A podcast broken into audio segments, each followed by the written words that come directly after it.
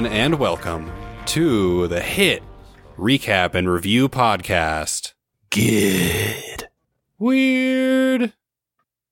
Mahito. Great. I am, of course, your host, John, and joining me today, the special guest is Matt. Hi, hi, hello. And also joining me is Patrick Ramirez. And last but certainly not least, we have Jesse Wind. I am a heron, and I am actually a manifestation of you dealing with your own trauma. Ah, ah, ah. And as you can tell, we are discussing the 2023 film The Boy and the Heron, which is the latest in the Ghibli series of movies. And we watched it in theaters. Isn't that a cool thing that we can say? Hold on. Hey, John, wait. Um, we might have to end the recording. I thought you told me to watch The Boy in the Harem. Hmm. Uh, did we all not watch this 67 minute long, like, triple X film?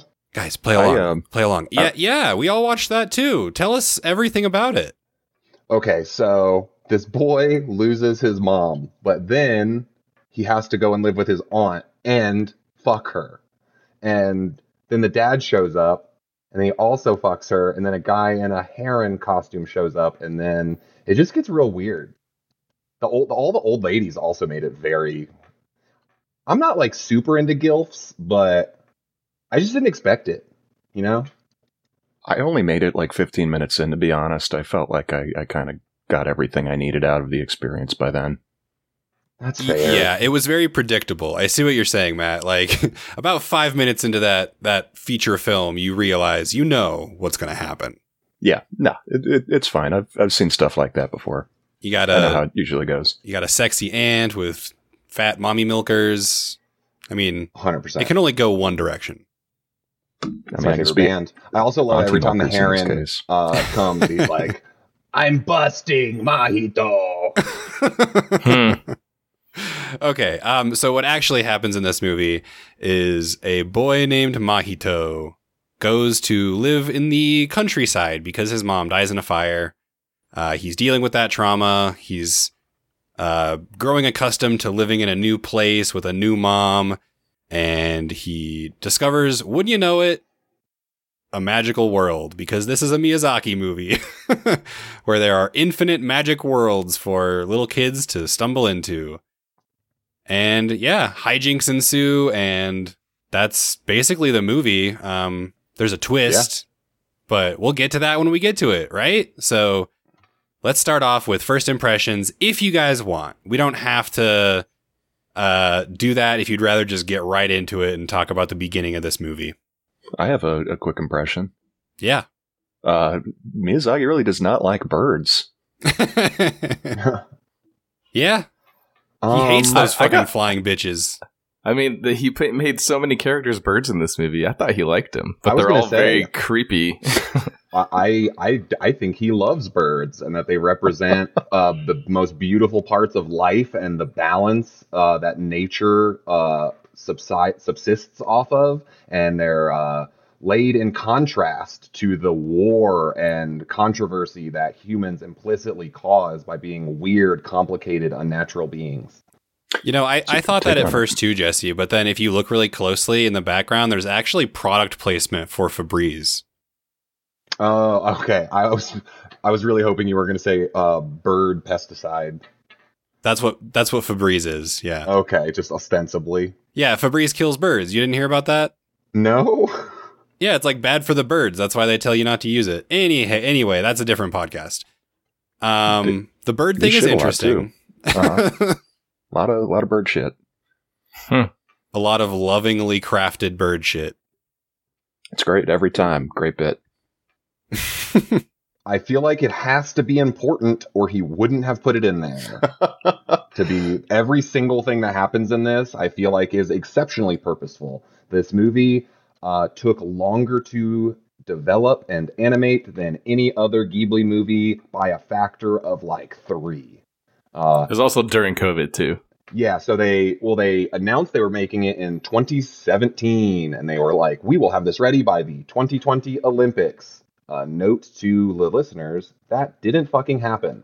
Uh, and so by the time 2020 rolled around, they said they were going to not give themselves a deadline and take as long as they needed to finish this movie, which Yeah. was a long fucking time. Yeah, I think it took him seven years, and by the end, the uh, producer Mhm. Toshio Suzuki, who was also the inspiration for the heron character, uh, I don't know if this is true or not, but he's claimed uh, that it is the most expensive movie ever made in, in Japan. Yeah, I read that. I was surprised. I guess if you take seven years to make a movie, it's going to be the most expensive. I mean, the labor costs alone. Can you imagine? Oh yeah, and, and I mean Jesse, to your point of like, I think you know, thinking everything in this matters. Absolutely, they they didn't take seven years making this because they were you know being thoughtless or careless about it. For sure. Um, Yeah. is uh, is Suzuki the? Did he pass away? No, he's still you, okay. you were thinking of um, Isao Takahata, who Okay. was the inspiration for the um, for the magician, the the dunkel in the tower. Okay. and- yes, yes, yeah. yes. You, you probably read the, the same thing that I did, which is that this movie was originally going to be much more about the relationship with the uh, the great uncle. Um, but then when Takahata passed away, uh, they kind of retooled it to focus more on the heron and the boy. Precisely what I was thinking. Thank you. You're welcome. Um, I'm Damn. glad you have these names memorized better than I. I don't. I am looking at the tabs on Wikipedia right now. Shut Yes, up! I They don't. thought The I'm gonna listeners watch don't this know this and- this is the first Studio Ghibli movie I've ever seen. Is it Really? really? Yeah, I've never seen You another oh one. my god, That's- wild. that actually makes me sad. That kind of makes me sad, to be honest. No, this is great. This is so good. Well, it's. I not started watching watching 'cause- Howl's Moving Castle, but I didn't finish it. Okay. Oh boy. I Well- liked it, but I just didn't finish it. I, I do want to move through the movie at some point. So I do want to talk about the opening sequence, which I just loved because it was so relatable. You know, like whomst among us hasn't woken from a dead sleep to find that their mother is burning in a building? I mean, Hey, if we're gonna get real deep about it, John, uh, me, not Sets the literally. uh, I mean, literally. um, yeah, no, it's pretty whack. It's pretty wild. And uh, this is set during World War II, right? Yeah. Yeah. So he wakes up uh, while the city he lives in uh, has just a hospital has been bombed, and his mother is burning alive in that building. And as we're reminded by characters in this movie later, he doesn't get to say goodbye to his mom. He doesn't get to see his mom. He doesn't uh, for the know best. that she actually passed away. If you were gonna, We don't actually know she's dead. Yeah, we just see the building on fire f- far down the street, and then like the rest of the neighborhood catches on fire. that was a frenetic, like visceral. I think I'm misusing visceral a little bit, but so does everybody. That was a that that that the way that was animated in like a rush and a blur as he stormed through those people and through a fire to try and like rescue his mother was quite a way to open a fucking Ghibli movie. I think that was probably Man. like Yeah, the most pop that one of their movies has ever started with. I think It they fe- um, they rotoscoped that. Sorry, uh, just to jump in to help make it uh, extra stressful and, and fluid. way. Yeah, I believe so. God damn, that's cool as fuck, dude. I was now going I'm to say it felt curious. like a it felt like a punch in the face, honestly. Especially since the name of the movie in English is or the English. It's not even translation. It's like the English version of the title is The Boy and the Heron, but the literal Japanese title was How to Live, right? How do you live? Um, Or How do you live? Is the name of a novel from 1937 that was hugely influential on Miyazaki growing up, and Right. is in this movie. Um, But Yes. not but Yes, it's not yes, yes. this story is not that story. It's not, It's just no. like inspiration for the Just director. inspired by. But, Um, but what I was getting at is like there's a bunch of kids in the movie theater when I saw it, and I was like with their parents, you know, the parents brought them. And by the end of the movie, I was like, man, I wonder what those kids are feeling because it's a it's a heavy movie, and it's not as light as I would you'd be deceived into thinking by just the name of the movie, like the boy and the heron. Oh, they're gonna have adventures and play with fishes and stuff, and it's like, oh no, this kid's mom is literally burning to death right now in the opening scene, and then it's like crazy after that. But I thought Miyazaki about those kids. does not shy away from the fact that children aren't stupid and that they do Mhm. have a depth inside of them most people don't respect. And even if a child doesn't understand his true like emotional depths and the powers of them, they still feel deeply. Mhm. And I think For that's sure. the one of the main like I wanted to say like the thesis of this movie is feeling. It is how does one cope with uh, loss and um, trauma, and this movie runs on a dream logic, which I will bring up more as we continue. But to tie into what you're saying, I'm not sure as an adult this movie is easy to sit there and follow if you're going to pick apart No, it's it's not. It's think factually. But as a Yeah, kid, watching it more than once. you're just gonna keep feeling things over and over and over and over again because that is what this movie does. Every single scene is an individual thought process on how one deals with loss and trauma, and then trying to apply logic to thread them all together is uh, a task. But to just be a child and let that wash over you, I bet is a really powerful experience for them. I don't know. I did hear them saying a lot. What is that? Imagine being their parent being like, "Oh God, I don't even know what that is." Like when you first meet the heron, when the man like shoves his nose through in the teeth, Uh, you're like, "What is that?" And it's like, "Uh, that's that's a man inside a bird."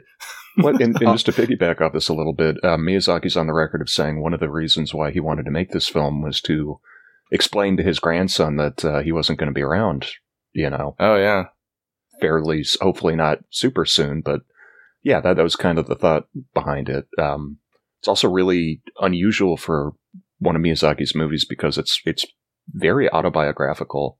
Mhm. Um, his mother traumatically died of a tuberculosis, um, which is something that comes up again and again in his other movies. Uh, that comes up in My Neighbor Totoro. Uh, that comes in up in uh, The Wind Rises and probably a few others I can't think of right now. But uh, you know, as a young boy, Miyazaki was living in the city, and they had to flee to the countryside during the war, just like in this. Um, Miyazaki's real life father also worked at a uh, like a uh, an air munitions factory, something related to producing you know fighter planes, Mm-hmm. um, just like the dad in this. So I don't know. It, it, it's kind of neat to see him putting himself in it as both kind of the the boy and the old man. I would say, and probably totally. a bit of the heron too. And you, you said the uh, the regular translation of that book is "How do we live? How do you live? And How do you it- live?" Yeah, and, and it, it is very explicitly based on kind of a conversation with the young men of the time of how do you live in a world like this? How do you live in a world where, you know, all, all that has happened has happened, and what kind of Mhm. a world do you want to try to create? Um, I, I was looking into it a little bit earlier. I haven't read it, but uh, apparently the, the main character is. He has a nickname that is inspired by Copernicus, and one of the conversations was that you can look at the galaxy as a thing that the Earth is just one celestial body within, or you can look at it as where the Earth is the literal center of the universe. And depending on what kind of idea you embrace, that changes on a very fundamental level how you experience the world itself. And Mhm. everything just kind of branches off from there. It's a way of deciding what kind of world are you in, what kind of world do you want to shape. And I think that's Yeah. very true of this movie. Exactly. That's what I was going to say. Is I think that title runs like in my this is dealing with grief and trauma and how you process those things. I think how do you live is a pretty on that like hitting it on the head question to posit on like how are, are you going to leave this place better than you found it? How are you Mhm. going to respond to hate? Is it with more hate? How are you going to respond to love? Is it with more love? And I'll uh, we'll continue kind of marching through this story, but that's a that's something I want to keep bringing up over and over and over again. Is you just get to see what people appreciate in life from the start of the movie when Mahito um, gets to move into his new house with his new family. You see the elders are appreciative of small treats that the father has brought. They're like cans of uh, meats and fish and little things that they haven't been able to have in a really long time mean a lot to them while they're dealing with the grief uh, and the tragedy of the surrounding war. Um, I have a question for Patrick. Hmm. How did you feel when the aunt said, I'm going to be your new mom? Uh, I was thinking the kid is like, "Fuck you are." That's what I thought that he was going to say. Uh, the kid's reaction, uh, Mahito, Maha- yeah, Mahito. Mahito. yeah, Mahito. Um, he just seems very like not dead inside, but just very just kind of empty, like n- without direction. After his mom dies, and then he gets kind of thrusted, like, no, now we're moving to the countryside because He's kind of like have to be full of safe. resentment and hatred and anger a little bit, maybe like I didn't, I didn't get like resentment and hatred, hatred and anger. I saw people saying that online, but I didn't get that when I was watching. He just seemed like empty and like kind of just sullen to me, and just kind of like Yeah. accepting whatever people are saying and not really just being engaged with life is how I saw it. I, would agree Um, with that interpretation. He got no closure with this thing, and even though he has a caring father, I don't think he's someone that has potentially the capacity in him as a father to sit down with his son and help him process this. The way his Yeah, his dad is father's, like, saying wrong is things, trying yeah. to move forward. A new Mhm. wife, continue to be prosperous. Get and he's he's not uncaring. He wants to get his son out of that environment. He wants to put him in a better place. He wants to support his family, but his dad seems to and not in like a super insulting way, but like use his like affluence to try and better he, he, it's such a weird thing for him to go like, "Oh, I know you're like sad about your mom dying still and moving to a new place is really difficult, but if I drive you to school in a big fancy car, that'll start like your new life off real fun and people will think you're nice and cool and interesting." And it's like, "No, dude, driving me to school in a big fancy car is not the thing that's going to at all make me feel better." But his Also- dad wants to help. He just doesn't know how. So, of course, his son is going to be like unresolved in all of these like tragic things he's having to deal with.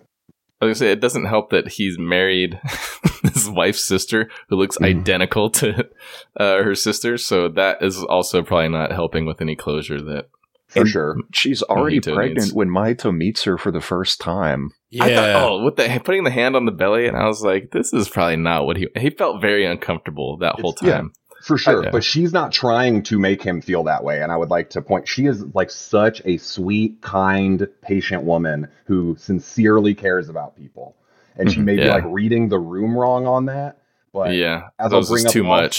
or as I brought up before, all the things this movie is microcosms, little pearls of feeling over and over and over again. And every time you stop and dissect each scene individually, it is this weird, nuanced uh, question that is being posed to you of like, how would you or how would anyone feel and react in this moment? And it's like, yeah, he's holding on to this tra- unresolved tragedy, but also this woman is only being loving and kind to him. And he grows as a human throughout this movie to understand and like appreciate that how important love is, how important kindness is, how important it is to put people first. And bravely in the middle of this movie when he's confronted with uh, like hatred, like the one moment she is like under this spell and is like you will never be my son. His only retort to that is with love. And that's What- something that he learned. He's so dismissive of her for half the movie. And then Well- the other half of the movie, he realizes what a special, important, kind person that she is. And that, like, taking care of people and caring for people that care about you that much is more, almost more important than anything. Like, he, he quits moping and fucking. I was trying to think of a better way to say this. Uh, uh, uh, how do I?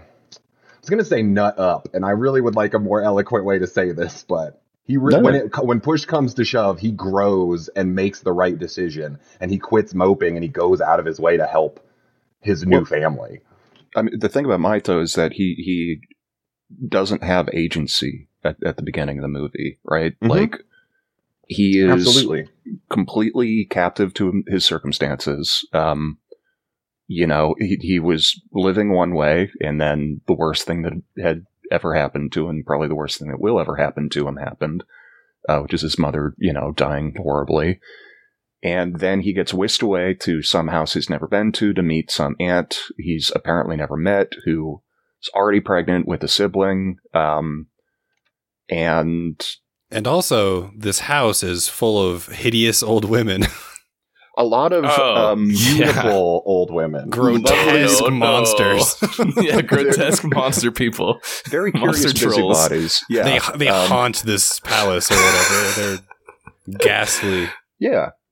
Well, He draw he drew birds way prettier than those people that Yeah. were helping clean the I, house. that was the joke I was gonna make. Is like you said he hates birds. I think he hates old women. Jesus. He definitely he made them look like wooden dolls or monsters. but I, I, I think it's adorable how the, the caricaturization that he does of old age because he, it's in all of his movies. Whenever he show, shows grandfatherly, grandmotherly figures, their their age is exaggerated to the extreme on their face. They are just giant, wrinkly, huge nose, like one toothed, but they're sweet. All of those old ladies are sweet as fuck.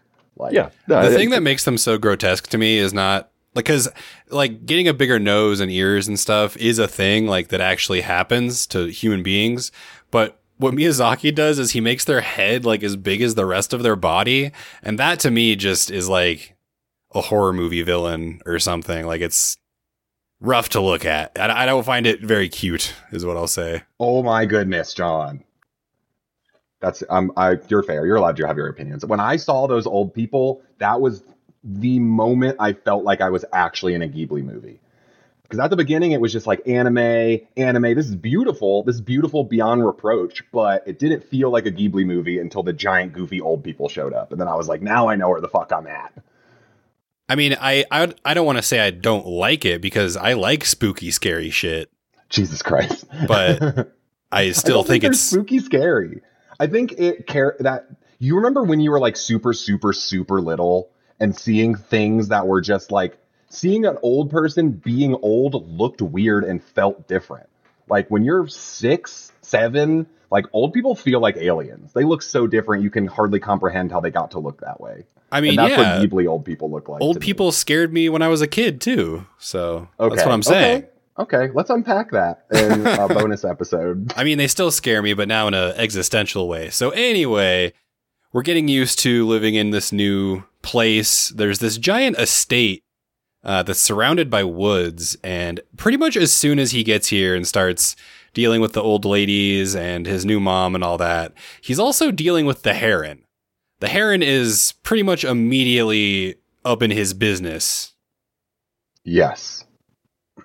And I think the Heron is a direct representation of his trauma.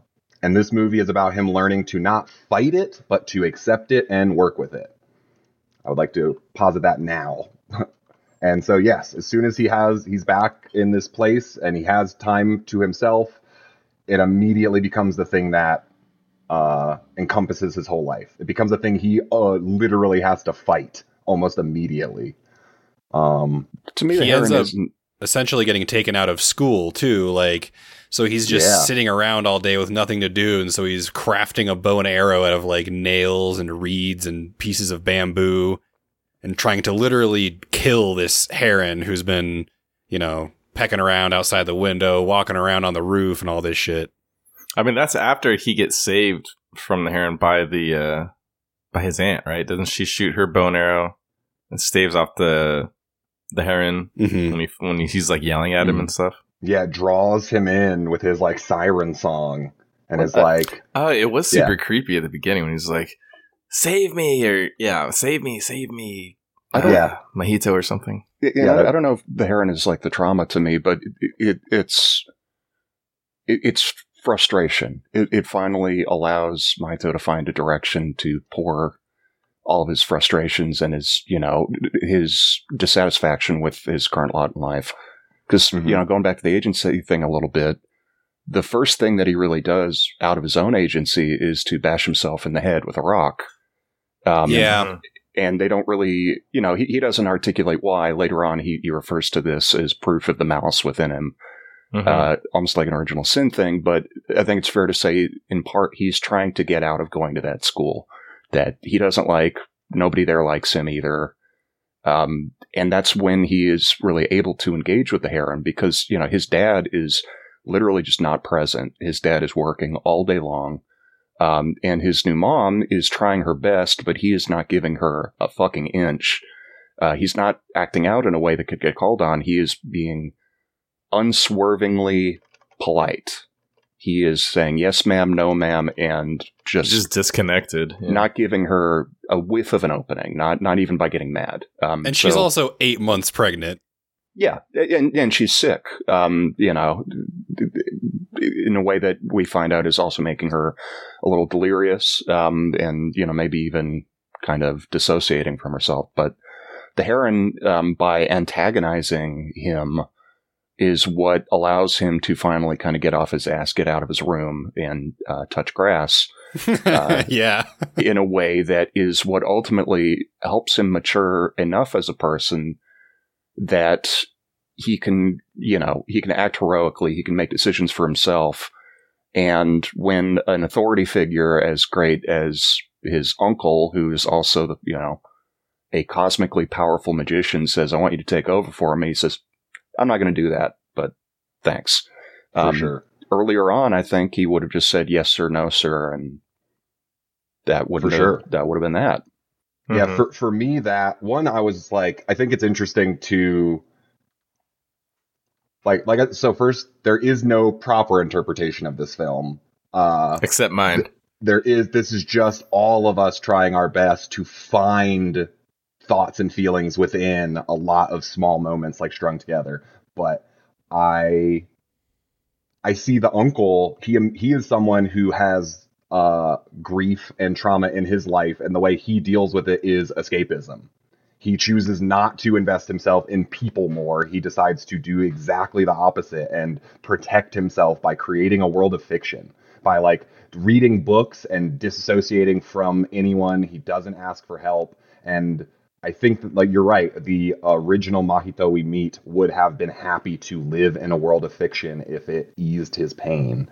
But by the end of the movie, I think he grows in a way where he realizes that's not healthy. Like, it's not good. It causes problems for more than just yourself. Because we also see as the great uncle creates this uh, fanciful world, even he himself looks inward and realizes what a mess he has made. And he is begging Mahito to do better than him and to save him. And th- throughout a lot of this, we see, like, per- particularly the birds being tragic victims of someone else not dealing with their trauma well. Yeah, I um I, I think that Miyazaki is probably engaging in a little bit of um self reflection there. Um, because I it's been like a month or two since I've seen this film, so I'm I'm a little fuzzy. But I think that the old man is looking at It's this world he's right? created, and and he's kind of unsure if it was actually helping anything or if it was just reproducing uh, the kind of evils that he was trying to help expunge. And I think that that is Miyazaki kind of saying the same thing of his own films that uh, he is wanting to leave the world a better place, but in depicting some of the, the things that he's depicted, you know, some of these evils and, and wrongs, being a bit concerned over whether or not he has simply reproduced them and uh, hmm helped preserve them rather than help mitigate them. But ultimately, it it's not going to be it's not going to be something that he can know of himself, and it's not going to be up to him anyway. It's going to be up to the next generation because that's how it always goes. Um, Um, so yeah, I'm glad that you brought that up, Matt, because I sort of the most interesting kernel of this movie to me was looking at Mahito and the grand uncle Mhm. as two diverging paths of Miyazaki. Like they're Mhm. both kind of uh, creator insert characters. They're Mhm. self analogs in a way, but two different sides of the same coin. Yeah. Almost. no, I, I because- completely agree. because Mahito is the version that's like, uh, I'm good actually. I'm not gonna engage in this fantasy, you know. And then the granduncle is like obsessed with it to the point that it's like a compulsion. And uh, yeah. I, th- this that that is my one complaint to this movie. Actually, is that I wish it had more of the granduncle in it because I think that Mahito is so much more interesting in like next to the granduncle. Agreed. Hmm. I but I also I love I adore this movie, but I do I am curious what the original intent was when the grand uncle were to be a larger character in it. But we do man, this movie has like fucking fruit, man. There's so much to chew on. Um, I have a question for everybody. Well, because one, this podcast is gonna run long. Um, I love that. Uh, two, before we continue dissecting every single part of this movie deservingly, uh, what was one of your favorite, or did you notice or have a favorite moment where you were like, oh, this is the best animation I've ever seen? This is what happens when real ass prof- the the motherfucking platinum SS tier, the best. I'm gonna redo that S tier. I don't. You're not allowed. To, I'm not gonna say that anymore. Uh, but I watched scenes in this and was like, these people are clearly flexing.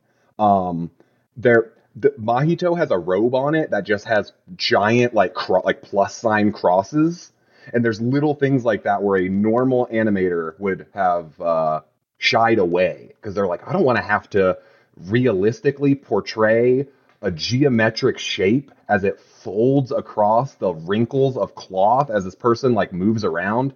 Uh, I think there's a term for that from like Roger Rabbit. I think it was called like bumping the light or some shit. If this is really specific, but if you remember that opening scene in Roger Rabbit with the baby, they're in a room where the floor is like checkerboard, black and white, like perfect geometric shapes.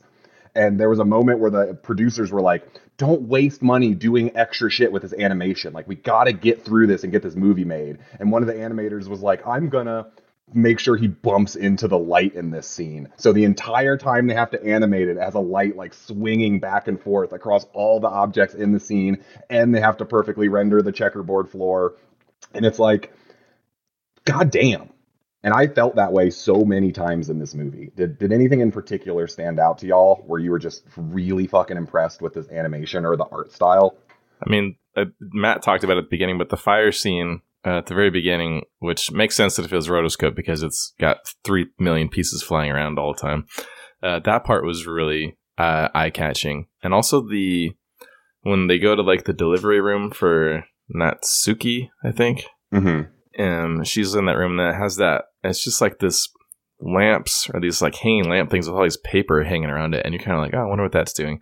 And then it starts spinning around, and they start flying, and then they get kind of covers everybody up with like like mummies with the paper flying around. I thought that was pretty cool. Um, And uh, yeah, oh, sorry. Just to explain the paper a little bit, I'm I'm pretty sure that that was meant to refer to something called uh, ofuda, which is um, it, it's a, a I think it's a Shinto thing. It might be Buddhist uh, in Japan, but they're basically these paper uh, talismans that are these kind of long vertical um, strips of paper with writing on them, and they can be meant to you know ward off spirits or seal spirits within something. Um, you you see them a lot in like shrines or you know associated things like that. You also see what if him they're in blank uh, though?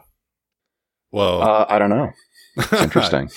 I was gonna say you also see them all the time in Japanese video games because they Mhm. usually give you like plus two charisma or whatever.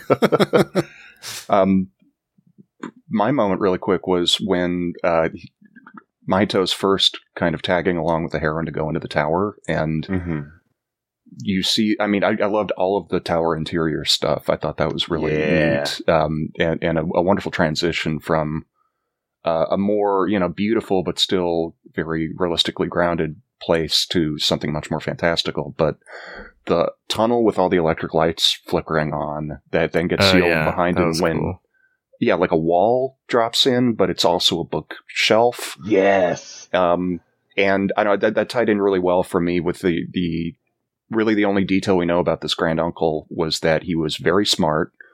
Uh, and then he read too many books and that made him go insane. Lost Yeah. his mind. Yeah. Listen. a common occurrence in my experience. That Yep. has happened in real life to people. I mean, it'll it'll get you. Okay, um, my favorite was the sailing on the uh, on the ocean. Mm, Just yeah. the way the waves were animated and the boat on the waves. Mwah, perfect. yeah. Mm, Uh, I- even you remember when it shows it from underneath, mm, yeah. I do remember Uh-huh. that. and you see like the oar when she's looking. I was like, oh, that's such a cool little detail. I would have never. We must yeah. stay About on track though and keep moving forward. So the inciting event is that the aunt who what what is her name again? I don't want to I think it's Natsuki. Uh, Natsuki. Natsuko. Yeah, Natsuko. it's his new Not- mom. Yeah, yeah. So okay, His Natsuko goes mom. into the woods and gets lost, and all the old ladies are looking for her. And kind of to what um, Matt was saying, this is new Mahito. He's not moping anymore. He's like, I'm gonna go find my damn aunt and bring her home. How about that? And he does the damn thing. So he goes into the woods with uh, Kiriko, and who is an old lady for now, and that's when he gets sucked into the magical magical world that we all get to live in with him, and that's es- essentially when the uh, the water animation that I was talking about happens as well. But the first thing that happens is that he gets pushed into a grave by a bunch of pelicans or something. Yeah, yeah, he ends up yeah, there's this weird painterly gate holding back uh holding him back from uh, a spooky place calling to him and they burst through and she has to come and That save Golden him. Gate. Yeah, I thought it was interesting when she saves him how she says, "Don't turn your back." Um, I don't know if that's a c- cultural thing or what. Like, don't turn your back on a spirit and it can't get you. Um, I mean, I, I interpreted the gate as kind of a, a passage in and out of like an underworld type thing, and, and that's one of the rules of the Greek underworld is, you know, Orpheus and I think Eurydice were going to get to leave hell. He wa he was saving her from hell, but the instruction was that he could not look back at her. Uh, and when he did, um, he fucked her over, and she had to stay there. Um, so I don't know. I, I thought he might have been riffing on that kind of idea of like you're you're transitioning to somewhere else and you have to look forward because if you don't something could happen um I thought it was more uh simple, and it was like pelicans are dangerous, uh, man-eating birds, and you never turn your back on a dangerous dinosaur, an evolved dinosaur. I I also I kind of saw it as um almost a dividing line where we have now entered a magical place. We're out of the real world and he wants to make sure you know this is about to get Ghibli as fuck immediately. So it's not just the lady comes and saves him. It's the lady comes and saves him and, and enacts a ritual to visually uh, divide where you were and where you are now. Because in this new place, you're not going to understand how things work. And I, I just, I love, and it's a short ritual too. It's not like this overblown, it doesn't take minutes and minutes and minutes. It's like 20 seconds where she's like, draws a circle in the ground, drop, like maybe drop something, walk backwards with me. We get to the ship and you're out of there. And I'm just like, it felt, I, I, that was another moment where I was like, oh, this is getting, this is Mhm. going Ghibli, baby. Because i uh, i think Yeah. she was dropping salt which uh, Mhm. is commonly held to have anti-spirit properties if you ever need to create a protective circle uh, you should do it with salt Yeah, that's across like every culture. yeah, it came up in One Piece uh, in our other podcast. If you all Yeah. remember that, I I Um, liked when he got to this this magical world, and I liked the addition of there being some creatures that are native to it, and some that kind of got in here from the outside world. Um, Yes. Which the pelicans are going to be an ongoing threat slash Mhm. concern, so they're introduced right away, and then we are introduced to some of the natives who aren't allowed to kill any of the animals or creatures, so they have to buy fish from uh, Kiriko mm-hmm. Yeah, that was really interesting to me. Um, there was the Wada That Wada, like- of course, very cute. You know, it was never, and this movie doesn't explain a whole lot, but I was kind of baffled by those natives that live there, and I was like, what are these people? Like, are they just like spirit people? Why? You know, I was wondering about that because they don't really show up ever again. They're just mentioned in passing that, oh yeah, I gotta.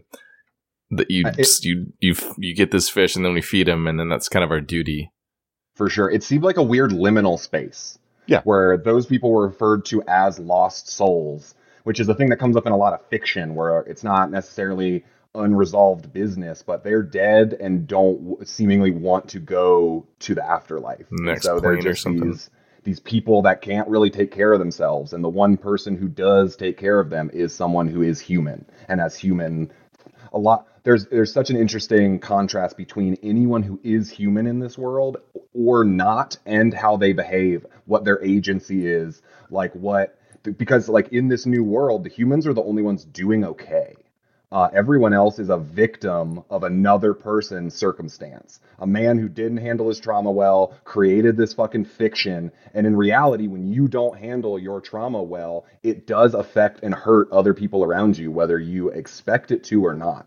And the humans are also the only people that do anything to help one another. And so it's like this one lady who we don't know why has landed in this position is someone who cares. And so she, for no other reason, it seems because I don't think they pay her. I wasn't, well, it, it, I th- you earlier said dream logic, and I, and I think that that's very much what's going on here. But like, Mhm. the, you're correct that this is like a, a, a created reality, and we see later on that this world is somehow constructed and represented by these blocks that are very precariously stacked and correlate to the tower itself. And we see the the magician reconfigure it like he's playing Jenga with himself almost. And Mm-hmm. Mhm. because you know the woman who is collecting the fish to trade with the spirits is the maid Kiriko, who entered the world at the same time as Mahito, and and I think it kind of begs the question: did did this young woman who's very capable and and knows everything about this world did she actually exist before her older self fell into you know the floor along with the heron and and Mahito? Um, and then likewise, we also meet another person later on, a, a girl named Himi, who is a, a pyromancer. And we find out later that she is Mahito's mother. Yeah. Um, And so it, it's playing with. This isn't really a real term. It's from Final Fantasy VIII, but uh, in my mind, I call it time compression, where mhm. time is no longer occurring linearly. Um, Mhm. Cause and effect are no longer have a strong relationship with one another, and Mhm. things can be the past and the future and the present all at once, and they're all just kind of scrambled Absolutely. together. Uh, Yeah. And, I, Agreed. just the, the last thing I want to say on this is like while watching the movie, I was really fascinated by the parakeets because I, I think on one hand you can interpret the parakeets as having this sophisticated um, kind of quasi-fascistic society the whole time that we gradually learn about. But I think the other interpretation is that these things just show up all of a sudden and in a very dreamlike fashion progress through like a thousand years of history in real time Mhm. um, Mhm. and that you know like the parakeet king didn't necessarily exist before we saw him um, the whole film is like that for me it, it, it's he's this is i think easily the most opaque and difficult to parse film he's ever done um, Yes. he knows how to tell coherent and easily understood stories and he chose not to do that here Yes. um, I also think it's probably the source material is already like that, to be honest. the book is Mhm. very different actually this is a, a totally original story Yeah. I mean- from what I heard, yeah. I okay, so you're saying the book doesn't have like the like ambiguity around like time like this does? no not it's that- not like related to this movie, there's like yeah, that- specifically. uh, apparently they they got like the grandson of the guy who wrote the novel in for a meeting and that guy's like i was very confused by what this movie is i don't understand it but sounds great um, I just wanted to chime in and say that that was also really interesting for me, just starting to question what the relationship of time is, because to me it seemed like this world existed out outside of time. So Mhm. whenever you go in or out of it, you're not necessarily going to go back into the real world in the time that you think. And also, I think there's a lot of strong evidence that this universe might actually be creating or influencing things, or I guess determining the real world in some ways. Mhm. Like you might think it's an offshoot of the main reality, but it's also acting dialectically back and forth. So, um, that that was interesting because the the whole thing with the fire, it just it opens so many questions, right? Mhm. Mhm. Did, was the fire caused by something that happened while Himi was in this other world? I don't know. yeah it, It's it, also yeah. it goes from the, the source of her demise to the source of her empowerment Yes, Um, absolutely. And by the end of it, she tells her son, like, I am not scared of the fire anymore. Like, Yeah. And i don't have any regrets i'm, I'm going to live sure. my life however it goes and she goes through the other door to a totally different time Absolutely. A lot of this, it one I would like to elaborate in case anyone listening would like when I, when when we say dream logic, it's one of those things where when you wake up in the morning and you uh, uh, tell someone about your dreams, usually it's this weird condensed version of imagery and feelings, and you remember how you felt when you were doing something, but you're not always like, yeah, I don't know what the reason was when I ended up on a boat fishing with the young version of my maid who I would have never known what she looked like then. But like I got to talk to the young version of her and she told me about my mother and I got to have all these like these feel these subconscious feelings manifest into imagery and locations and events that when I say them to you out loud sound almost completely nonsensical. That's the kind of dream logic a lot of this floats with, where you just have to take it scene by scene, because individually, I, I feel like the um, the depth and validity of the feelings from scene to scene are very real and very relatable. And it's almost as if every scene is asking you a new question about how you would handle this interaction or these feelings, or or there's some uh, part of processing something. But, but which by the by the end of this, many people, if not at least Mahito, if not more than Mahito, have processed and come to terms with uh, tr- the, uh, moving beyond their trauma and letting them control him to the degree where he is now fine. And he has he has gotten to say goodbye whether like we take this literally or not he's gotten to process his trauma with his mother say goodbye to her. He knows in his heart that she loves him and always will and always has. He knows that she's not scared anymore. He doesn't have to worry about her anymore. And he accepts the love of another person into his life that all they want to do is also love and care for him and at the beginning all of those are scary things that are almost like unfathomable for him to have to deal with. And by the end of this journey, he is a whole new person that sees value in the world in a different way. Um, yeah. Okay. It's super, super interesting. Let's let's briefly touch on the Warawara. Uh, we haven't heard from Patrick in a minute, so do you want to kind of give us a rundown on everything that was going on there with these cute little guys? Yeah, the uh, marshmallow people, also known as the Warawara, um, they show up after they're done fishing and they drag that what seems like a small fish, but then in, when you see it dragging out of the water, you're like, oh my god, this is like a whale. And they feed the spirit people or the lost spirit people, and then you see the Warawara show up and they're hung, they're hungry too. Um, so then I think when it's nighttime is when it gets more interesting, and you see these Warawara that are full from eating fish guts, uh, they waddle out to the ledge and they self inflate and start flying toward the stars. And you're kind of like, oh man, this is this is an insane dream world that's going on right now. It's And so cute it's- and beautiful and They're- amazing. They're very beautiful. cute looking. And, And I like how they inflate and then like float down and inflate again. And then it's explained. I think this is when they explain at this point before the pelicans show up that uh, they're like spirits or they're going to turn into people Into- basically on the Mhm, other yeah. side of the of this realm. However that happens when they float up. Mhm. Uh, and they're like, And- oh, that's cute. And then hungry pelicans show up, and they like Yeah. to nom nom on the uh, warawaras, and they Wait. start chowing down.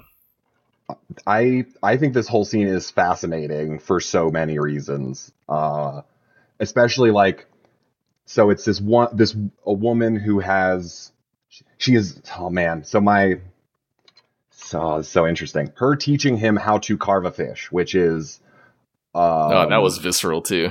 for absolutely. But it, also for like a really like deep purpose. Like the that was she's like you got to be careful even with the guts because that is what we feed the warawara with. And so she's teaching him this like gr- how to handle this very yucky gross thing but in in doing so being like when you handle the yucky gross parts of life you can grow and help other people. Mm-hmm. Like you processing your feelings or your trauma or things you go through can help other people around you flourish. And the parts of life a lot of the things i see in this are like the bird shittings everywhere. There's just like parts of life that aren't like sterilized the way that people like to pretend the real world is. You got to get your hands dirty. You got to do the hard work. And she's trying to teach him how to do the hard work and contribute to like an ecosystem and a society and to not like and but then the end of that is also like even when you try your hardest everything doesn't succeed perfectly. But even though something doesn't succeed perfectly doesn't mean you didn't help and there wasn't great success. And so you she does feed the warawara and as you said then uh the pelicans show up and start devouring them like they're baby sea turtles running to the sea um and he's having a hard time processing that because he's still beginning this journey. Some things are still black and white, and he starts screaming at this unknown pyromancer who starts shooting fire into the sky to to to ward off the pelicans. And he's like, "Stop doing that! You're hurting the Warawara." And Which is true, by the way. She was Mhm. actually hurting them. She was lighting some of them on fire, Yeah. but but things aren't clean and perfect. And like I said, like you you're not going to succeed this with a hundred percent uh a approve not approval rate. Like you can't be perfect in all scenarios. But she still did save them. If she would have uh it, with, with inaction would have come all of their demise. And like I said, eh, there's microcosms of things where it's like, would it have been worth doing nothing then? Like, if you're not going to handle this perfectly, are you going to lie in inaction? Uh, like, and that continues when we get to speak to the pelican. It's and every Yeah. small moment of this has a nuance and a duality to it to, to be learned from. Yeah, I actually want to get uh, Matt's opinion on the Willem Dafoe uh, Pelican. Cool. Um, yeah. Um, so I saw it in Japanese, so I, I did not get to experience that. But Okay. um, the pelican in question is an older pelican that is uh, very badly injured and, and dying, and uh, explains to Mahito that um, you know basically, hey, don't don't think too poorly of us because we're not of this world, and we eat the warawara because it's the only thing here that we can eat, and it, we have to choose between that and starving. And um, I, I think that it's interesting because Japan has like a lot of cultural, you know, traditions uh, of Shintoism and, and Buddhism, and they really have this idea of every everything having some sort of a, a soul or a spirit, uh, or even like a, a divine presence. And I think that that is an interesting tension because you, you're very aware of the worth of a thing that you have to consume in order to live. Um, and this is really just kind of positing that you know the, the pelicans are not just these mindlessly antagonistic birds. Maybe some of them are, uh, kind of like in in Princess Mononoke. There's the the idea that the older animals are intelligent, but you know the the old boar in that complains that the younger boars are getting stupid and uh, small, and eventually they'll revert to to mere beasts. And, and I feel like we are, are seeing that with the birds here. Yeah. Um, Absolutely. Uh, But- and, Oh, sorry, really quick. I, I just No, wanted to um, piggyback off some earlier discussion really quick. I wanted to say that the Warawara are really interesting because it kind of posits this dimension not as an afterlife, but like a pre-life, uh, a dimension that happens before life. Because I, I don't think this is necessarily a place where dead souls go to after existing, but it, it is definitively a place where at least some souls are before, uh, which is cool and unusual. And I just want to say the fish thing is also interesting to me too because Japan is uh, it's an archipelago, right? It's a series of islands, and fishing is extremely important in Japan. Seafood is very important in Japan, and by pure coincidence, I watched another movie for the first time today called Lu Over the Wall, and that takes place in like a fishing town. And one of the ideas that comes up is like the only real business in town is a seafood um, plant and there are these older people complaining that young people don't know how to clean fish anymore. Um, and in terms of, like you said, a, a thing that you have to do and, and learn how to get your hands dirty sometimes, I think that having that being, you know, preparing a fish uh, has a lot of cultural resonance in Japan specifically in a way that I, I hadn't really thought of until you brought it up. oh, nice. Yeah, I, I wouldn't. I did not even realize that either. Which, yeah, that, that I think that shows more evidence of this like ecosystem that people can live in balance with and concert with. Mhm. Uh, Yeah. You you brought up the the Pelican one. I did watch the dub twice. I'll, I'm gonna I'm gonna do the the Hell yeah. subtitled one later. But it's, this is so hard to parse narratively for me. I couldn't even have my attention taken away to read subtitles. No, that's a very So- fair point. Yeah. totes. So I went in the first time, let it wash over me. And then I went to go see it a second time. And the second time I saw it, I only sat there trying to dissect, like form opinions, because I was oh, so overstimulated the first time. I couldn't even begin to really form opinions on what I was thinking about certain scenes. Um, but with the Pelican, Mahito runs out and is angry, and he has a shovel, and he is going to like decapitate this pelican seemingly uh, until he begins speaking to it and learns of his struggles, and then uh, it becomes n- uh, instantly not black and white anymore. And as you said, he's like, dude, we were brought here. We don't have anything else to eat. We've tried to leave and we can't leave. And this has become such a problem for us. Our young are forgetting how to fly.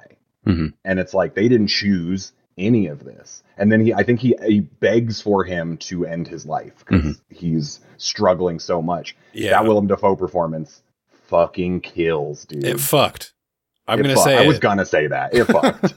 you can't tell it's him until like the la- like second to last word is when a Willem Dafoe voice cuts into this performance for a single moment. That's a uh, little teaser for Willem de February, everybody. Hmm. Hey oh, Uh, okay, so he does bury the the pelican. Also, also, isn't it interesting that you were talking about the fishing culture in in Japan, Matt? Mhm. The heron and the pelican are both fishing birds. hmm It is. How yeah. it- interesting. all, all the birds, um, they really play into what the birds eat. Like, Yeah. I'm, I'm not aware of parakeets being remotely Man-eaters? cannibalistic, but it's like, I don't know, maybe they are. I need to look into it now. that would be a kind of horrifying because we consider them to be so cute, right? Mhm. Well, it's hilarious because like we keep them as little like pretty pets that sing songs to us, but like given half a chance, they would choose to eat us. Mhm. no, not given half a chance. Given the Given We any w- chance, no, no, no, no, no. That that is like I was saying before. Creatures forced to live by the rules of man. Mhm. When they are in concert with the natural order of things, they don't do that. But when you force them to live in a world that isn't theirs, then they have to evolve to adapt to be human-like. You're pushing them towards these unnatural urges, which in the grander scheme of thing is war. But these Mhm. birds grow to walk on two feet and build a society together so that they can like not starve to death. And I, they weren't. I don't think they were cannibals because it's fun. They were cannibals because they live in a world that's so fucked that Yeah. they almost like they they have resentment towards the creator of this world. Yeah, it's And- almost like they live in a world that is actively hostile to their existence. Like, I don't know, being a human being. Yeah, dude. it's Well, we, like the parakeets to me seemed like they were the ones that took the most not pleasure, but um ran the most with what they were given their situation. I don't know how you don't we don't know how any of the birds ended up there except that probably the magician uncle brought them there to pretty up the place because he thought the birds were pretty. I'm Mhm. guessing, and then I just assumed they flew through a hole at one point. That's also very possible because the blue, yeah, birds are all flying around there. But then, like the parakeets seem to make their own society in a different way than all the other birds, and they were to the point they have a literal par- parakeet king who can and has talked to the magician uncle many times before, and like there's a set of rules that he references having, like you know this this this boy you know disobeyed the rules we had the we had the human here in uh, in you know, the birthing chamber you know and they even say like they they'll eat humans, but they don't eat people with babies. They don't eat babies. Mm, they have this other like converted set of or twisted set of rules. But the parakeets seem like the most kind of devious to me. They're, they're the most warped, and they're also the most proximate to the center of the right. world, which is the tower. That's where they live. And, um, Mm. You know, we're, we're talking about how this takes place during a war. It, it, it's very particularly World War II, um, the fascist war.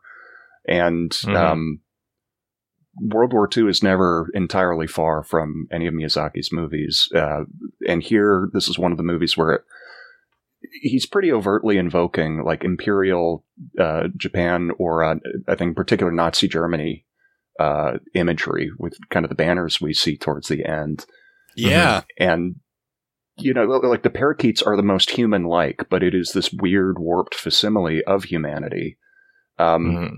and, and kind of that point earlier that you know people keep parakeets because they're pretty everything else seems like it was probably just native to the area and maybe flew in by coincidence but i, I do like the idea that the uncle owned parakeets and they went with him and that's why they have this close relationship that's why they live in the tower because they've always lived in the tower Yeah, that Um, actually makes sense. yeah. I, I love that. Well, all right. Also, so just like their breathing sounds too. Like they're always going like in the hallway. I didn't even notice that. Um. Okay, so Mahito is teaming up with the Heron at this point. They're going to work as a team. They're going to get in the tower. They're trying to dodge all these all these parakeets. Uh, he runs into Himi. He has delicious toast, which Uh, you know I, I way was. too much butter. I was- way too much butter on that toast. I mean, but come on. sometimes you just need a sloppy thing to eat and yeah, When I was a kid, that's how I made toast. That was how much jam I put on my toast. yeah, and like you said as a kid i mean that that is a very like child like thing to eat. Like like that's really letting yourself go. Like you know imagine being five and running into the kitchen and making yourself something. It's going to be sloppy. It's going to have all the stuff kids like piled on high. Um, it was him just getting to be a kid, you know, in, in this Yeah. brief moment. Not, yeah, with his mother too, which is Mhm. adorable. yeah, she, she Yeah. was feeding him, but they're also getting to be kids together. Mm-hmm. He's able to be away from all the trauma and the strangeness of everything. He doesn't have to be mature. He gets to just be a kid and get a bunch of fucking jelly all over his face Hmm. and make a mess. fuck yeah. I have a question. I, I'm so, I apologize if I'm skipping something, but earlier you were talking about the scene with Natsuko where she's in the birthing chamber and Mhm. she says some like really mean shit to Mahito or whatever. You said Mhm. something about her being under a spell?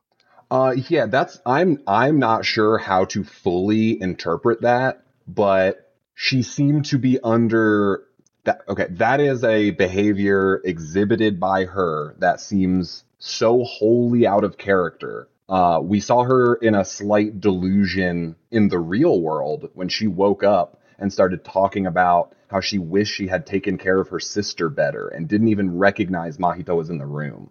So I was assuming either it was a spell or there there's something making her delusional because she wakes up in that bed and then has like Satan's eyes and screams at the boy who she clearly has love in her heart for. And I I'm not sure if that's a metaphor for like grief, will make you act out and trauma will make you behave and say things that you don't believe and it does hurt people around you. And that's why I thought it was a really sweet moment when like I said, this is me abstracting it more to the metaphor, but when trauma makes you lash out at the people that you actually care about and say things you don't believe, at this point in the our his journey, Mahito responds to that not by crying and breaking down and feeling uncertain, but screaming that like he loves her and that he is going to like save her. And I thought that was very powerful. And that's when he acknowledges her as his mother. As Um, his mother, exactly.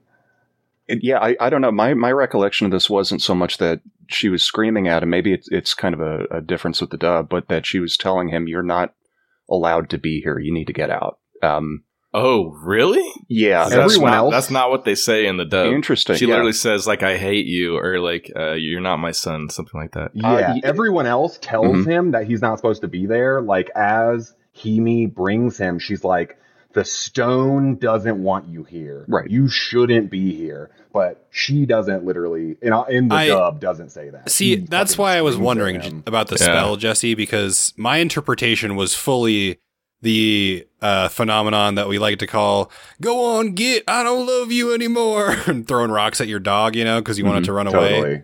That was Mhm. kind of the vibe that I was. I don't want to say I was really getting that vibe. That was a vibe I was reaching for because I was so confused by what she said. Uh, Yeah, I wanted I to get that vibe too, but I didn't get it because it's like she like the way she wandered into the tower and into the forest. You know, when he went after her in the beginning was kind of not explained, and it's I almost thought it was like something seduced her to be down there, Mhm. and they wanted to steal her baby and like raise it in the tower. Like the uncle wanted her her unborn baby to be raised only in the tower world to make it beautiful or something like that. That's what I was kind of thinking. Well, I, I think Um, he needs uh, an heir of his an heir, yeah, bloodline. he is an heir. And right, yeah, right, right. That makes sense. Yeah. I, I think the idea was because she she enters the tower uh, clearly under some kind of influence, like. Mhm. See, she I did knows- not. Okay, Mhm. that that makes more sense, but I did not realize that. I, I mean, And- I, it's fair to interpret. Like everything else, you have to kind of come to your own conclusion about it. But like, she knows it's dangerous there. She knows that nobody's supposed to go in there, and yeah, she just kind of, you know, in the context of being kind of sick and and dissociating and, and maybe even hallucinating, she just goes to the one place you're not supposed to go. And I think it would be interesting. It, it, clearly, the Heron is trying to lure Mahito there. Um, maliciously, it seems. But uh, yeah, the wizard tells the heron to guide them, uh, and and I think that he might just be trying to hedge his bets and saying, "Look, between my niece and her, you know." S- The, I don't even know what you'd call him. I'll just say her son or the Yeah. unborn child. Like, surely one of them is going to, you know, be able to take over for me. for sure. yeah, and like- maybe like- uh maybe the little brother will eventually. Yeah. You know, who knows? for sure. I, don't know what the stone represents, but they talk about it as opening up these portals and doorways to other like places. It's I thought I thought it was like an alien stone from the They, meteor. yeah, they say there. that, but I Mhm. mean, like in the functioning of the story, it's this thing that calls to people, and like it. I, I think of it a lot as like internalizing things. Mhm. Um, Well, it, it's like I, I guess the metaphor I'd use is like you know how the Powerpuff Girls were made of sugar spice and everything nice, and then chemical X or whatever. mhm. There, it, it's one of the fundamental building blocks of that reality. Um, and so it's like an extraordinarily powerful like artifact of creation. Mhm. And we, we see the scene where when you know the the wizard first asks Mahito if he'll take over for him, he says those blocks are all tainted by malice. Yep. And later on, you you see he's just got like a an ocean of these stones, and he says, "Oh, these are fine." Then Mahito says, "Well, but I'm tainted by malice. Um, you know, the scar is proof of that." And I, I think that Mhm. it, it kind of doesn't clearly resolve whether or not Mahito will eventually take over after him. He he just says he's not going to do it now, but he keeps one of the stones. Um, he, he he keeps the connection with that place, and and I think with it the capacity to create to to sh- sculpt a reality. Um, for sure. It- that's one of the things that's so fascinating about this movie is that it, it's really hard to discuss the plot separately from the themes because they're just the same fucking thing.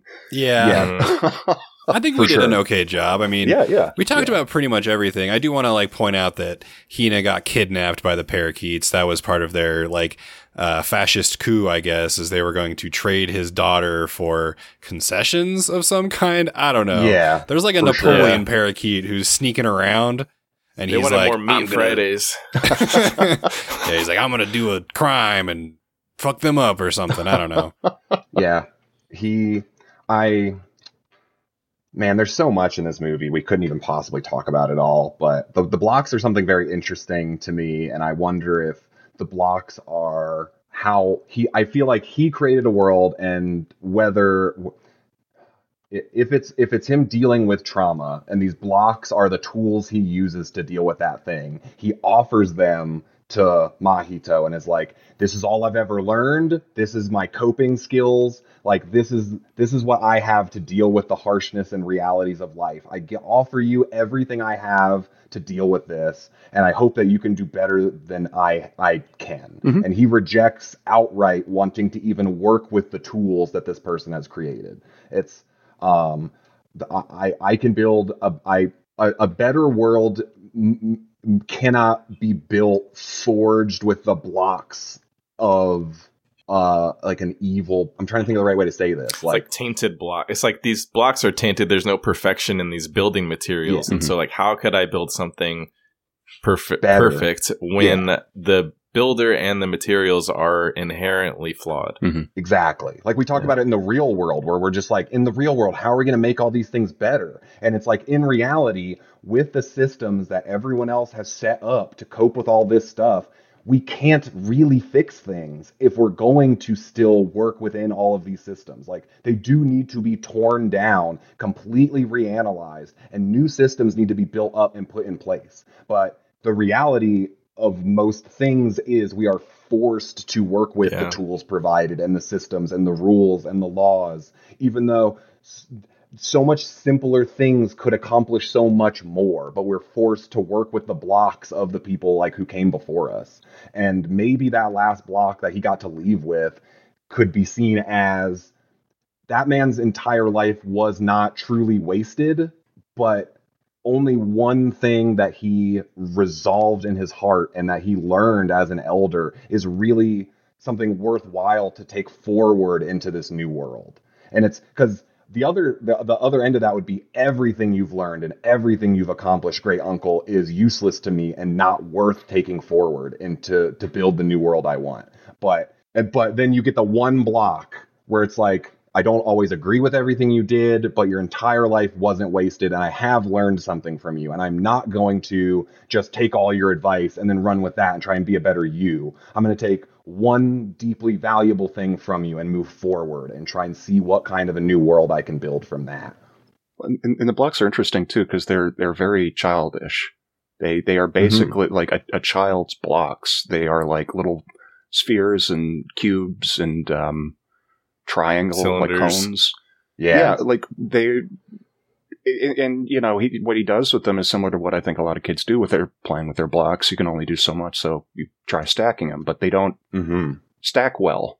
Like the the, the stuff is really not well suited for its apparent purpose, which is creating a tower because they don't fit together. Um, One of it- them is a sphere. yeah, It- Yeah, it- and Which a is cylinder. wild.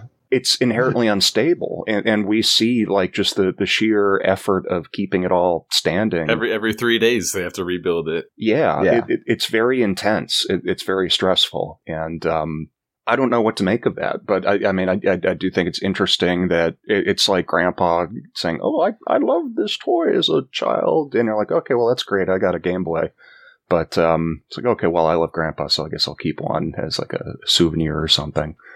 It's a Bare source of like minimum. great stress for him though. Like he's Mhm. like you know they have to be rearranged every three days, and it's like you know that's like almost the only thing he can think about because it's the only thing keeping his world you know propped up is these ridiculous child's children's blocks that don't are not meant to stand up. You know, in the halls they are. Yeah, I mean, I, I think that the, the uncle really found himself in this place as much as anything else. Um, he Absolutely. he has a mastery over it. It is his world that he's created, but it's also connected to other worlds. And Mhm. Uh, Yeah, like we were talking about the trauma and how Mhm. it affects other people. And he has figured this out as best he could, Yeah. but he still is living in a world of fiction that touches so many other realities and people and hearts and souls. yeah, and, and like to me, the the essence of like a dreamlike quality is when something changes, um, but it feels like it had been that way the whole time. Like you, you start your dream in one location and then the location changes to something else, but you don't perceive that something has transformed. Um, something is new and it has always been there. And I don't know, talking about like the time stuff, like how long is three days in that world? I don't know. Yeah, how many eternities have passed? Um, also, sure. just- oh, sorry. no, keep going. I was just going to make a joke and say that uh, on on further reflection, I think this movie is all about how his son should have never made any movies, which he's very on the record about, and that if his son was a better person, he would not have become a director. But his son sucks, so he has to invest his hopes in the son's son, the grandson. Sorry, Goro. There, there is a moment where the where the great uncle is like, "You you all must go home now." Yeah. Yeah, And wh- whatever I- you do, you have to do it quickly. and I I think that is him also like reasoning with the fact that maybe Mahito should not be trapped here, like to Mhm. to, to continue his legacy. Like I don't know, it's there's so much. can we get to our final thoughts before we start rating and reviewing? Uh, maybe after a quick break.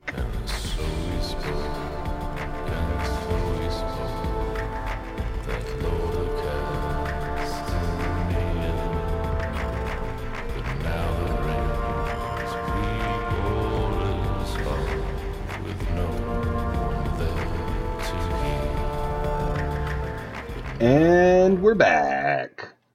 Uh, I'm really just trying to think of some my my. So we're, we, the world, the this this this fictional world Great Uncle has created is now collapsing because the Parakeet King, Batista, which is wild as fuck, uh, is upset and and at how something so simple is the thing causing so much problem for his people and how insulted he feels that he is going to give it over to a child to solve the poverty and struggle that his people have to go through. And in his arrogance runs up and tries to stack these blocks completely fucks it all up and then cuts the table in half. Now our reality is unspooling and melting like candle wax around us. Our characters need to escape from this uh, liminal space of uh, processing and understanding of confronting the the the spirits of our past, like literally and metaphorically. I see so many themes colliding here where we have Kiriko, his mother Himi, um not nope. Yes, and him and Natsuko. Boom. All at uh, these dimensional doors about to leap back into their reality. And as Matt brought up, it's this mixing of uh, time uh, and and um, and realities where I see this as, like I said, all this you're you're processing, gr- like whether it's grief or trauma. He has gone on this quest to confront the things that scare him most. He, in my opinion, with the heron being uh, being his trauma calling to him, beckoning him to focus on it and to let it consume him. He ends up learning to work with it and around it. He convinces the heron that they can live in concert together. They don't have to antagonize one another. The the fears of uh, of his mother are now literally confronted as she tells him you I'm not afraid anymore. You don't have to be afraid anymore. And I'm proud of you and I love you. And I think those are things I think we can trying to think of the right way to say this. You can speak to people that you love even if they're gone. And I don't mean praying. I mean when you love someone and you truly understand them in your heart, you you do know them and in his heart he knows that his mother loved him and he knows his mother like wants him to grow and continue being happy and and it's interesting to watch that literally happen in front of somebody. And i thought that was very beautiful because i think it's similar to a lot of things like all of us we all have moments like that where we wish we could speak to someone we can't speak to anymore. We have these unresolved feelings. And just being human is messy and we get to watch how messy and complicated it is. And it's from all these different angles that but, at the end of the day humanize everyone in the story. Everyone's imperfect. Everyone has these struggles that call to them all the time. And then it's your choice what you want. Do you want to face them? Do you want to run from them? Do you want to invest yourself in them? Do you want to invest yourself in an illusion? Do you want to invest yourself in people? And from the real world, where people are forced to deal with their, their trauma by fighting, by participating in the war, by building parts for these uh, planes that are only made to murder, that is people being forced into confronting trauma, just not in the on their terms, not in the way that they want to. And that but that is one of the ways it happens. We don't always get as much agency over how we participate in these things as we would like to. And the final kind of question i think that comes back uh, in the end is how do we live? How do you live? Like what are the choices you're going to make when the hardships come that you're going to be proud of at the end or you're going to use to help other people. Are you are you going to help the next generation? Uh, are, or, or are you going to offer them the tainted blocks of malice that you have been stuck trying to solve your problems with?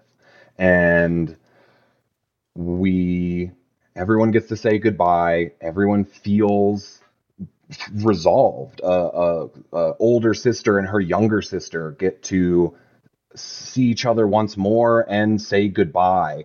And as we burst through this uh, doorway of of uh, understanding and resolution and new beginnings, um, people from all over time and space now go back to their lives better people, more with with less uncertainty perhaps, but hoping to move forward, offering the best they have to the people that they care about so that they may also prosper and move forward. And and hopefully every step of the way if one person can get one block untainted by malice that's a new tool to help build something more beautiful than anyone could have by themselves um, and and now we're back home, and all the parakeets and the pelicans fly out of this doorway, and the humans. A lot of people realize the father to the son, different journeys they've gone on, but the thing that is the most important in their lives are people and are caring for people. And this father that has love in his heart but was an absent father has now spent days question mark trying to find his son and his wife. And as they burst back into his reality, uh, all, he, he is ecstatic. They are all ecstatic to be back with the most important things in their whole life, which are each other, which are focusing on people, which isn't being wrapped up in the problems of being human, but appreciating being with humans, which when you get together with people who are willing to face the hard truths, that are willing to look inside themselves to better themselves, because we all live in a world full of beauty and nightmares. And if you're going to hide away and create a, a, a, world of fiction to deal with that, it is going to come back to bite you in the ass. You are going to separate yourself from the people that care about you and love you. And a man left his family and decided to grow old without them. And that was the way he coped. And he did not end his life happy. Uh, he did not feel like it was, uh, it, it didn't better him in the long run. He did try to understand himself better, but in doing so, separated himself from what I believe this story to say is the most important thing, which is people. From the little gifts you give people in moments of, in their darkest moments, which can be cans of food and tobacco people miss during a war, like those are beautiful human connections that are natural and beautiful and important and and and and and not convoluted. Like the, the the the more convoluted this these these scenes and these these reactions and motivations get the farther they pull themselves away from the thing most of them the, the thing that they all seem to want most which is human connection and happiness and you're not there's no disney world where you're going to get that without having to deal with the horrors, the trauma, the things that are outside of your control. But the best we can do is learn how to deal with that healthily, process that healthily, ask people for help when you need it, learn how to deal with the yucky parts and the things that aren't sanded down to be palatable for our fake human world, but deal with the gross things so that you can help other people deal with the gross things. And the more you do that, I think the better everything down the chain gets. And that's kind of what love is. Love isn't isn't easy, it isn't just simple, it isn't all roses, but it's trying your hardest when you can to help other people try their hardest when you can because you can't appreciate the beauty and the depths of that beauty of connecting and loving people without admitting and not turning a blind eye to the fact that things are messy, things aren't tidy, things get scary. And just like hugs and love and gifts show how much you care for people, so do the fact that you put in the effort to face the darkness together. Um, and then you get shit on by a lot of birds. by a whole lot of birds, which is also a weird like metaphor and symbolism that I'm still dissecting. Which is, I'm. What did you guys think about that? It's funny. What, what it's a good bit. It it is funny. It is very funny. Like in a like you just saw a mother tell her son not to be scared and she loves him and is proud of him for the first time since she died and then you walk out and then birds just shitting over everybody which is a good tension like relief of tension but uh, I did anybody have any thoughts besides very funny? Well, it, I mean that's the messiness of life. You you, you, you don't get birds without bird shit. Um, and yeah, the, so you could say that about a whole mess of other things, but uh, you're right. I could have probably said that instead of ranting for ten minutes, but I did already. But you said it pretty succinctly. if only if only we were the granduncle, then we could go back in time to before you did that. nope. Well, we must well, we rate and review this damn movie. It's time. And normally we begin with Patrick, but Matt is the guest, so we Ooh. will begin with him. Now, yeah. it is seven out of seven goods, seven out of seven weirds, and seven out of seven greats. Okay. That's what you There's can three do. Three scales. Okay, perfect. Um, so I'm going to go. At, uh, just kidding. Uh, I'm not going to do the tier thing. No, um, I, I, mean we've we've officially gone including the break, over an hour and a half. So th- there's a lot that can be said about this movie. Um, I am very happy that this film exists. Um, I think that all all texts to some extent uh, do this, but especially the really great ones. That what you get out of it will change depending on you, like where you're at in your life, what your experiences are. And I fully imagine that for the rest of my life, I'll be coming back to this film and uh, having a transformed experience each and every time. Um, this is the first Miyazaki film to be number one at the box office ever. Uh, thanks in no large smart in no small part to GKIDS uh, for distributing it instead of Disney for burying the movie over the course of exactly one weekend. So thank you, GKIDS. Um, yeah. and yeah, this is this is a challenging, textured film. It, it, it is not looking to be easily uh, interpretable. Um, I am really happy that kids are going out and seeing it because whatever they will take away from it, I'm sure it's going to stick with them. Um, this is the you know Miyazaki's famously tried to retire several times. This one actually feels like it, it is it is supposed to be his last film. Um, it, I think it is very much reflective of his life and career as what I think most people would say is the greatest animator to have ever lived in the history of the medium. Um, and just trying to make sense of all that. I have no fucking idea what it would be like to see this as the first Miyazaki film. So that that is crazy. Because um, to me, it, it is impossible to fully just consider this on its own terms without any of the biographical stuff around it. It, it, it, it is a very challenging movie. I'm really happy that it is out there. I'm really happy that we got to get it. Uh, so I'm going to give my alarm off, and I'm going to give it seven good, seven greats, and seven weirds. Uh, Woo! that's me. Patrick. Yeah, I'm kind of also amazed that this is the first Miyazaki movie I've ever seen, or Studio Ghibli movie. it's got millions of layers in it. It is a very, it's a kind of a tough movie to digest after just seeing it one time, with the amount of themes that it kind of opens your that, that it shows you, and with its light on explanation for a lot of things. So it's a, I found it like a little bit difficult to kind of get a grasp on like what I was watching and what I thought about what I was watching, also what was happening in front of my eyes. Um, but it also it, it had depths and like emotional depth that uh, I was kind of surprised for this for this kind of not surprised that animation can do that, but just surprised at what I was seeing, I guess. Um, but very well done movie.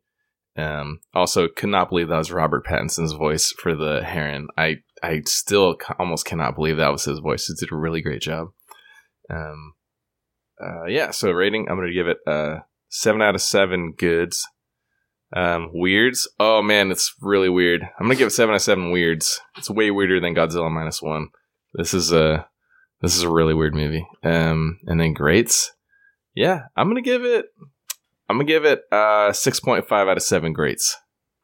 Um, as for John. myself, I liked this movie a lot. Um, I was going to go on a long rant about how the granduncle is a Landian figure and that this movie is about retro causality, but that would feel a bit insulting at this point because we've already kept you so long. So I'll just suffice to say, I thought that part of it was interesting. The idea of things from the future going back in time and creating themselves is very fascinating, philosophically speaking. Um, and that sort of overlaps with a lot of the stuff that all of you guys have said. Um, I feel like I haven't said a lot, but I've just been letting you guys talk, and you've pretty much covered everything that I could have possibly thought of and way more. Um, and I, I liked all that stuff. It was a thinking man's movie, as I like to say.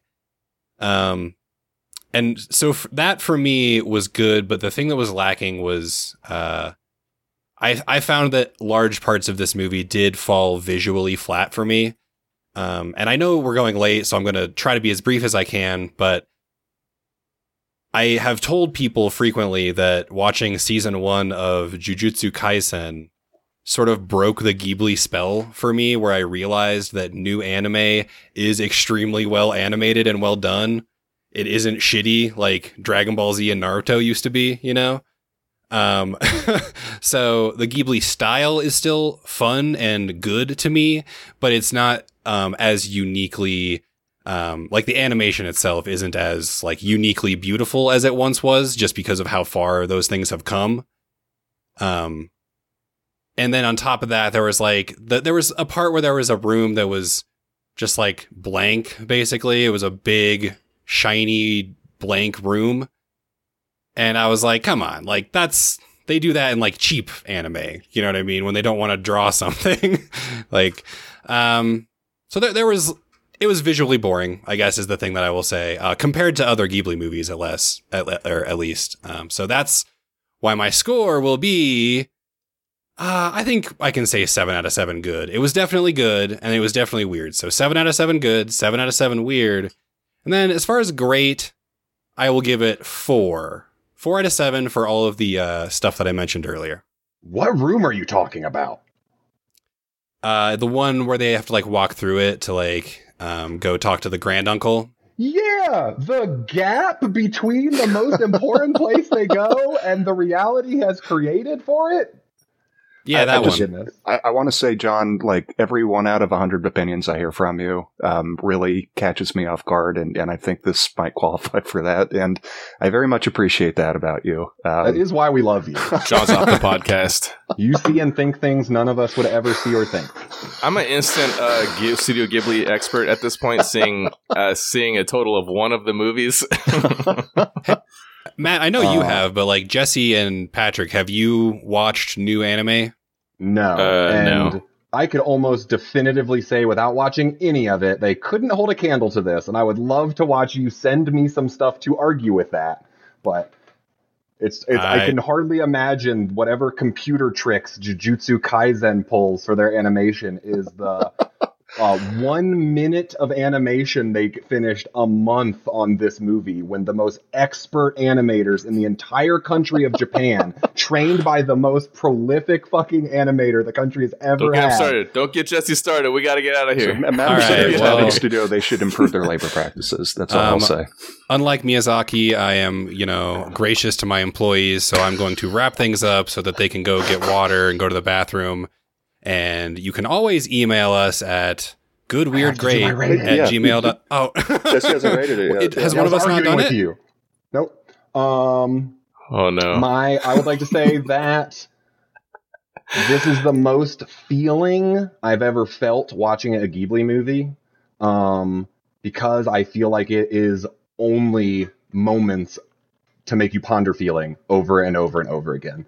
Um, I I think this movie was the movie Miyazaki let people have the most free rein over ever in his career. He's a notorious micromanager. He gives people keyframes of animation, and then when they're done animating a minute or two, takes it back and tells them how he did it. They did it wrong and how they could do it better. And after correcting and micromanaging people for decades, this was the first project where by proxy of it going through COVID and them having to work at home, he then could not micromanage people to the degree he normally does, and thus had to trust the Jedi younglings that he has been fucking padawaning for decades. So this film has the most collaboration, the most expression from indiv- indiv- individualistic expression, the most differential, di- the the most different. How do I say this? Visually many distinctive? different art styles. Mhm. Uh, unlike how most other things do get smoothed out to be just his art style and just his vision. And with peak collaboration, I feel peak feeling.